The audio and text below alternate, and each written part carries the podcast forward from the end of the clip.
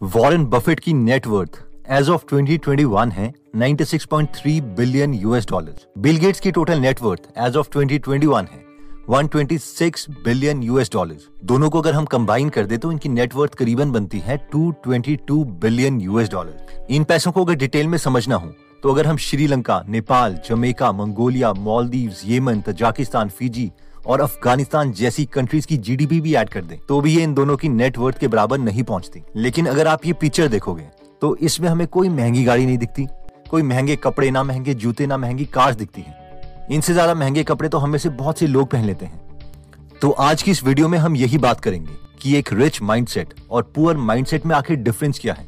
जिसके पास इतना पैसा है, वो शो ऑफ़ नहीं करना चाहता, और जिनके पास बहुत ही कम पैसे हैं, वो अपनी लिमिट से बाहर जा जाके लोन लेके शो ऑफ़ करना चाहते हैं ताकि वो ये प्रूव कर सके कि वो भी लाइफ में सक्सेसफुल हो चुके हैं अमीर बन चुके हैं। तो आइए स्टार्ट करते हैं सबसे पहले पॉइंट से जो कहता है कि rich people use debt to create new assets जब आप लोन या उधार का नाम सुनते हैं तो आपके माइंड में क्या आता है? राइट right, एक नेगेटिव फीलिंग आती होगी कि लोन का मतलब कुछ गलत ही होगा। या तो हम लोन अपनी लिमिट से ज़्यादा महँगी कार लेने के लिए लेते हैं या फिर हम कोई महँगा घर लेने के लिए लेते हैं। इवन तीस साल तक के लिए हम होम लोन चुकाते भी हैं। अब क्योंकि एक पुअर माइंडसेट लोन लेता है दिखावे की चीज़ें लेने के लिए, लेकिन एक रिच माइंडसेट वाला इंसान डेट लेता है एक और एसेट क्रिएट करने के लिए, और डेट की वजह से उसे लेवरेज मिलती है, जिससे वो बहुत जल्दी अमीर हो जाता है। आइए इसे एक एग्ज़ाम्पल से समझते हैं। रिलायंस इंडस्ट्री लिमिटेड ने थर्टी मार्च 2020 को रिपोर्ट किया था कि उन पर एक लाख पैंसठ हज़ार पैंतीस करोड़ का लोन है। ऑब्वियसली इंडिया जैसी बड़ी कंट्री में जियो फोर लाने के लिए इतना पैसा तो चाहिए ही था। लेकिन सिर्फ़ 197 दिनों के बाद यानी नवंबर 5, 2020 में रिलायंस ने अपनी कंपनी का कुछ हिस्सा फेसबुक गूगल जैसी कंपनीज़ को सेल कर दिया। दो लाख साठ हज़ार चौबीस करोड़ रुपए में और अपनी कंपनी को डेट फ्री बना दिया। अब कई लोग बोलेंगे कि अभी कंपनी डेट फ्री नहीं हुई है या रिलायंस ने डेट की डेफिनेशन को चेंज कर दिया है।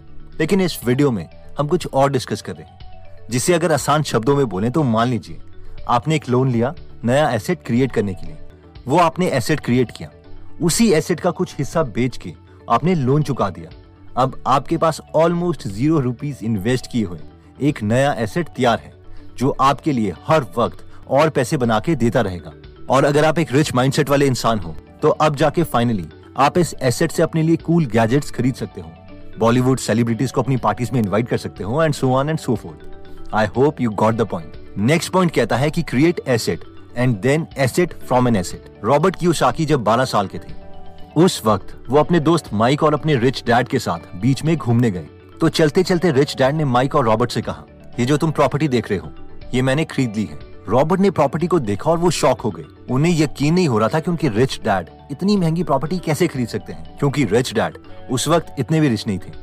रॉबर्ट बेशक 12 साल के थे, लेकिन उन्हें ये पता था कि बीच के पास वाली प्रॉपर्टीज़ बहुत महँगी होती है। और रॉबर्ट के रियल डैड, जो कि पीएचडी थे और गवर्नमेंट से हाई सैलरी ले रहे थे, वो भी इस प्रॉपर्टी को अफोर्ड नहीं कर सकते थे। जब रिच डैड ने देखा कि ये बात सुनकर रॉबर्ट कंफ्यूज हो रहे हैं तो उन्होंने रॉबर्ट को कहा एक्चुअली ये प्रॉपर्टी मेरी नहीं है, बल्कि मेरी कंपनी ने खरीदी है। रॉबर्ट को बहुत सालों के बाद ये बात समझ आई कि क्यों रिच माइंडसेट वाले लोग एसेट से एसेट खरीदते रहते हैं। रॉबर्ट ने समझा कि जहाँ पर एक पुअर माइंडसेट वाला इंसान पैसे आने पर एक के बाद एक लायबिलिटी लेने लगता है, तीस हज़ार की सैलरी के बावजूद। एप्पल के गैजेट्स चाहिए एयरपोर्ट चाहिए लैपटॉप चाहिए और ऑब्वियसली हाई ब्रांड कपड़े तो पहनने ही हैं।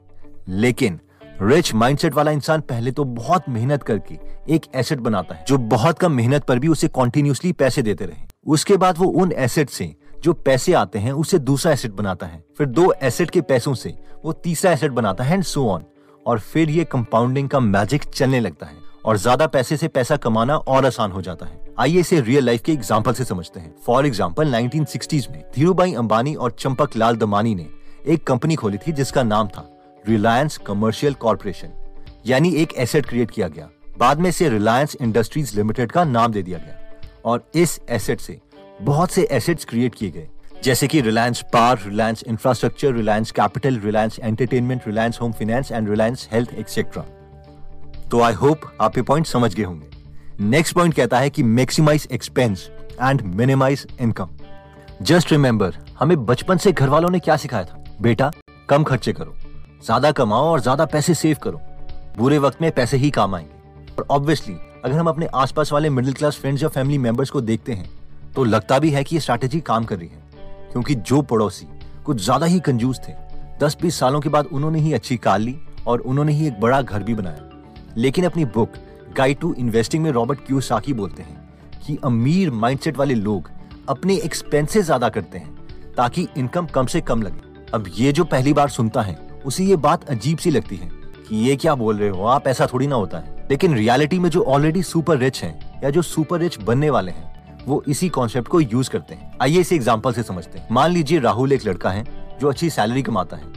Let's say fifty lakh rupees annually Rahul अगर इन्वेस्ट करना भी चाहता है तो भी उसके पास बहुत कम पैसे बचेंगे। पहले उसे टैक्स देना पड़ेगा। अब जितनी ज़्यादा इनकम होगी, उतना ज़्यादा टैक्स भी होगा।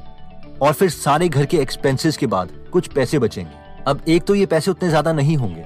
और साथ में अगर राहुल इन पैसों को सेव करता है तो उसके इंटरेस्ट में भी उसे टैक्स ही देना पड़ेगा। लेकिन अगर वहीं पर कोई बिजनेसमैन 50 लाख रुपीस कमाता है तो वो इन 50 लाख रुपए में से शुरू में ही अपने बिज़नेस में पैसे इन्वेस्ट कर सकता है। या फिर एक नया एसेट क्रिएट कर सकता है अपने बिज़नेस को एक्सपैंड करके। इतना ही नहीं वो अपने ज़्यादातर पर्सनल एक्सपेंसेस को इस तरीके से लाइन करता है, ताकि उसके बिज़नेस एक्सपेंसेस का गोल और पर्सनल गोल भी मीट हो जाए। जैसे कि घर में ऑफ़िस बना के उसे रेंट पे दे देना बिज़नेस ट्रिप के साथ साथ वेकेशन भी हो आना। इन शॉर्ट एक्सपेंसेस बिज़नेस की इनकम से डिडक्ट होते रहेंगे। और बाकी खुद की सैलरी तो हुआ ये कि बिजनेसमैन ने सबसे पहले इन्वेस्टमेंट की, फिर एक्सपेंसेस किए और बाद में बची हुई इनकम से टैक्स दिया। लेकिन एक एम्प्लॉय ने सबसे पहले मेजर चंक टैक्स में ही दे दिया। और फिर अपने एक्सपेंसिस किए और फाइनली अगर कुछ बचा तो उसे इन्वेस्ट किया। नेक्स्ट पॉइंट कहता है कि रिच माइंडसेट वाले लोग दे इन्वेस्ट इन लर्निंग किसी भी सुपर रिच से पूछ लो कि वो फ्री टाइम में क्या करते हैं। I read a of technical stuff I read non fiction they encourage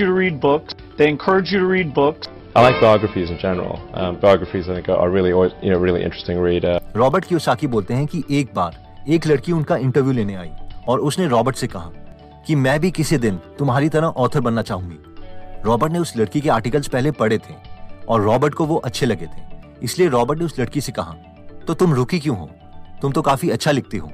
तो उस पर उस लड़की ने कहा, पता नहीं, सब कहते हैं कि मेरा काम अच्छा है, लेकिन कुछ होता ही नहीं। मेरे पास अब ये जॉब है। कम से कम इससे बिल्स तो मैं अपने पे कर सकती हूँ। रॉबर्ट ने उस लड़की से कहा, कि ऐसा करो, मेरा एक फ्रेंड है सिंगापुर में। वो सेल्स की ट्रेनिंग देता है। उससे सेल्स का कोर्स करो और आपका करियर इंप्रूव हो जाएगा। ये सुनकर उस लड़की को बहुत गुस्सा आ गया। उसने कहा, मुझे नफरत है सेल्स के लोगों से।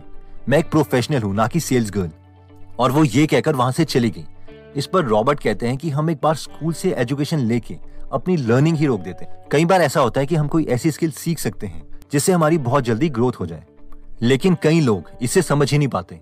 बिल्कुल इस लड़की की तरह, जो राइटर तो अच्छी थी, लेकिन उसे लगा कि उसका काम बिना सेल्स की स्किल सीखे अपने आप ही बिक जाएगा। In short continue your education पूरी ज़िंदगी सीखते रहो। तो दोस्तों, इस वीडियो में हमने चार कॉन्सेप्ट की बात करी, जिसमें सबसे पहला पॉइंट था कि use debt to create new asset इस पॉइंट में हमने जियो का एग्ज़ाम्पल देखा था कि कैसे पहले लोन लेके एक मेगा बिज़नेस स्टार्ट किया गया और बाद में उसी बिज़नेस का कुछ हिस्सा दे के लोन चुका दिया गया।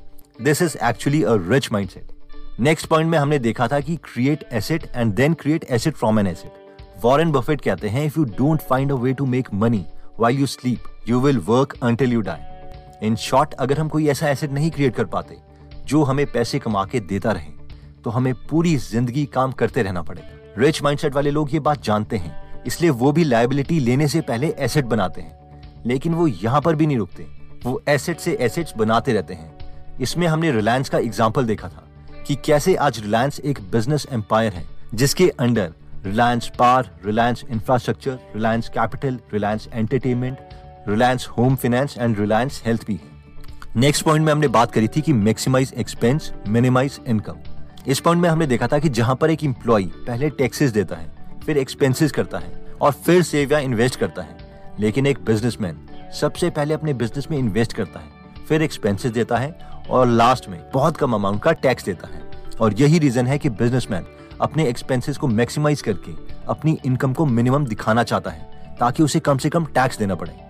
नेक्स्ट पॉइंट आता है invest in learning Warren Buffett कहते हैं कि the best investment you can make is in your mind इसलिए रिच माइंडसेट वाले इंसान हमेशा ज़्यादा से ज़्यादा बुक्स पढ़ते हैं और लाइफ लॉन्ग नई चीज़ें सीखते रहते हैं। वो कभी इस इल्यूजन में नहीं रहते कि उन्हें सब कुछ पता है। तो दोस्तों, अगर आप इस रिच माइंडसेट के फोर्थ पॉइंट को एक्सेप्ट करते हैं कि हमें भी कुछ ना कुछ पढ़ते रहना चाहिए और अपने माइंड में इन्वेस्ट करना चाहिए तो आप गीगल ऐप डाउनलोड कर सकते हैं, जहाँ पर 140 से ज़्यादा नॉन फिक्शनल आइडिया से भरी बुक समरीज हिंदी और इंग्लिश में अवेलेबल है। इन बुक समरीज को आप पढ़ भी सकते हैं और सुन भी सकते हैं। तो अगर आप खुद की लर्निंग में इन्वेस्ट करना चाहते हैं तो इस एप्लीकेशन को एक बार ज़रूर ट्राई कीजिए। इस एप्लीकेशन का लिंक हम डिस्क्रिप्शन में दे देंगे। दोस्तों, अगर आपको लगता है कि आपके किसी फ्रेंड या फैमिली मेंबर की वीडियो काम आ सकती है तो आप ये वीडियो उनके साथ ज़रूर शेयर करें। एनीवेज अगर आप ऐसी नॉलेजेबल वीडियोस मिस नहीं करना चाहते तो सब्सक्राइब करने के बाद बेल का बटन दबाना मत भूलिएगा। आप कमेंट करके ये भी बता सकते हैं कि आप नेक्स्ट वीडियो किस टॉपिक पर चाहते हैं। जल्दी हम आपसे दोबारा मिलेंगे। जय हिंद।